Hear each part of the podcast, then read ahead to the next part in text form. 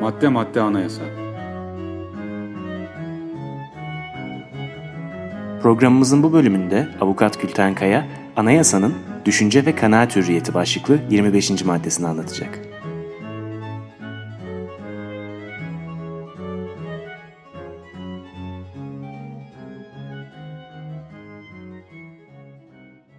Herkes düşünce ve kanaat hürriyetine sahiptir. Her ne sebep ve amaçla olursa olsun kimse düşünce ve kanaatlerini açıklamaya zorlanamaz, düşünce ve kanaatleri sebebiyle kınanamaz ve suçlanamaz. Düşünce özgürlüğü, insanın serbestçe düşünce ve bilgilere ulaşabilmesi, edindiği düşünce ve kanaatlerden dolayı kınanmaması ve bunları tek başına ya da başkalarıyla birlikte çeşitli yollarla serbestçe açıklayabilmesi, savunabilmesi, başkalarına aktarabilmesi ve yayabilmesi anlamına gelir. İnsan hakları özünde iki temel kavrama dayanır. Kişi özgürlüğü ve güvenliği, diğeri ise düşünce özgürlüğü. Yani bedensel olarak insanın güvenlik içerisinde olması ve düşünce alanında da inanç, kanaat, fikir anlamında da dokunulmaz olması gerekiyor. Bu iki alan bütün hak ve özgürlüklerin temeli olarak insan haklarının sert çekirdeği veya dokunulmaz alanlar dediğimiz e, şekillerde güvence altına alınmıştır.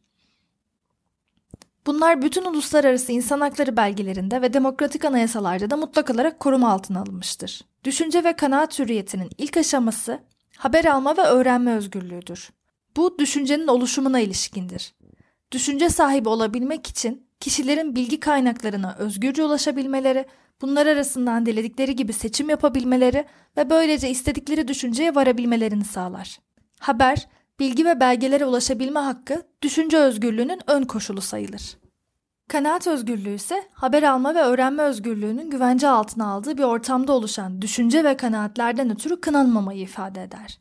Kimse kanaatleri nedeniyle suçlanamaz. Bu özgürlük farklı siyasal, felsefi ya da dinsel inançları nedeniyle bireyleri rahatsız eden ya da engelleyen şeylere karşı da güvenceyi sağlamalıdır. Düşünce ve kanaatleri açıklama özgürlüğü anayasanın 26. maddesinde düzenleniyor. Bu da düşüncenin dışa vurması evresinde ortaya çıkar.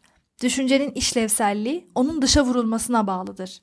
Açıklama özgürlüğü olmadıkça düşünce edinmeye yarayan özgürlüklerin ve kanaat özgürlüğünün herhangi bir anlamı yoktur. Açıklama özgürlüğü olmadığı durumda bireyin kafasında başlayıp yine kafasında biten bir özgürlüğe özgürlük demek bir anlam ifade etmez. Soyut düşünme özgürlüğünü açıklama özgürlüğünden ayrı düşünmek mümkün değildir. Bu özgürlükte karşımıza çıkan açıklama kavramına düşünceleri, savunma, geri alıyorum. Bu özgürlükte karşımıza çıkan açıklama kavramına düşünceleri savunma, başkalarına anlatma, yayma, tavsiyelerde bulunma gibi eylemler de girer.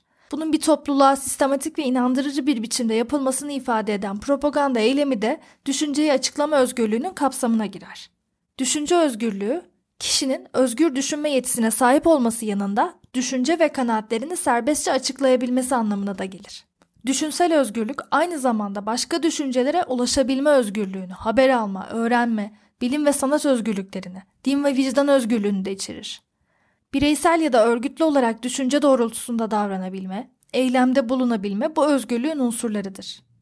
Anayasanın 25. maddesindeki herkes düşünce ve kanaat özgürlüğüne sahiptir kuralının bireyin iç dünyasına dönük bir özgürlük olarak algılanması durumunda pratik bir anlamı olmayacaktır. Açıklanmadığı sürece düşünce yasaklanamaz. Bu bağlamda korunması için özel bir kurala da gerek duyulmaz. Kaldı ki sınırlandırma olanağı olmayan kişiye özgü bir doğal düşünme olgusunun çok da fazla bir değeri yoktur. Düşüncenin bir anlam ifade edebilmesi ve işlevsel olabilmesi için dışa vurulması yani başkalarına iletilmesi, açıklanması gerekmektedir. Düşünce ve kanaatlerin açıklanmasının bir takım sınırlandırmaları vardır. Bunu bir sonraki maddede inceleyeceğiz. Fakat sakıncalı, tehlikeli bir takım yasak düşüncelerin kabul edilmesi, bireylerin devlet görüşüne uygun şekilde düşünmeye zorlanmasıdır. Bunun dışında elbette başkalarının özgürlük alanına girildiği sürece bir takım sınırlandırmaların yapılması zorunludur.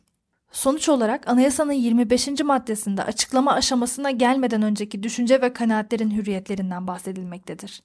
Herkes bu özgürlüğe sahiptir. Zaten bu haklar anayasal güvence altına alınmasa dahi bireylerin içinden geçen düşüncelere hiç kimsenin bir müdahale imkanı bulunmamaktadır.